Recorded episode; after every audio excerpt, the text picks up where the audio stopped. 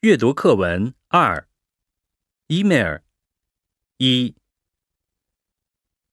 张红同学，你好，回国以后一切都顺利吧？很高兴在交流会上认识了你，你是我的第一个中国朋友。在电视、报纸上，经常能看到中国人反日的报道，所以我一直害怕跟中国人打交道。但是这次交流会让我改变了这一想法。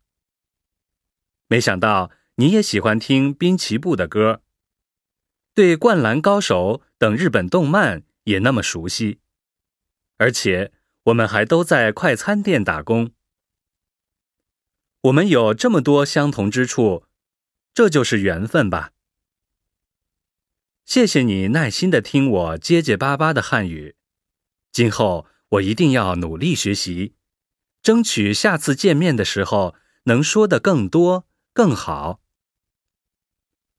交流会时拍的照片用附件发给你，期待着下次见面。祝身体健康，学习进步。金景进。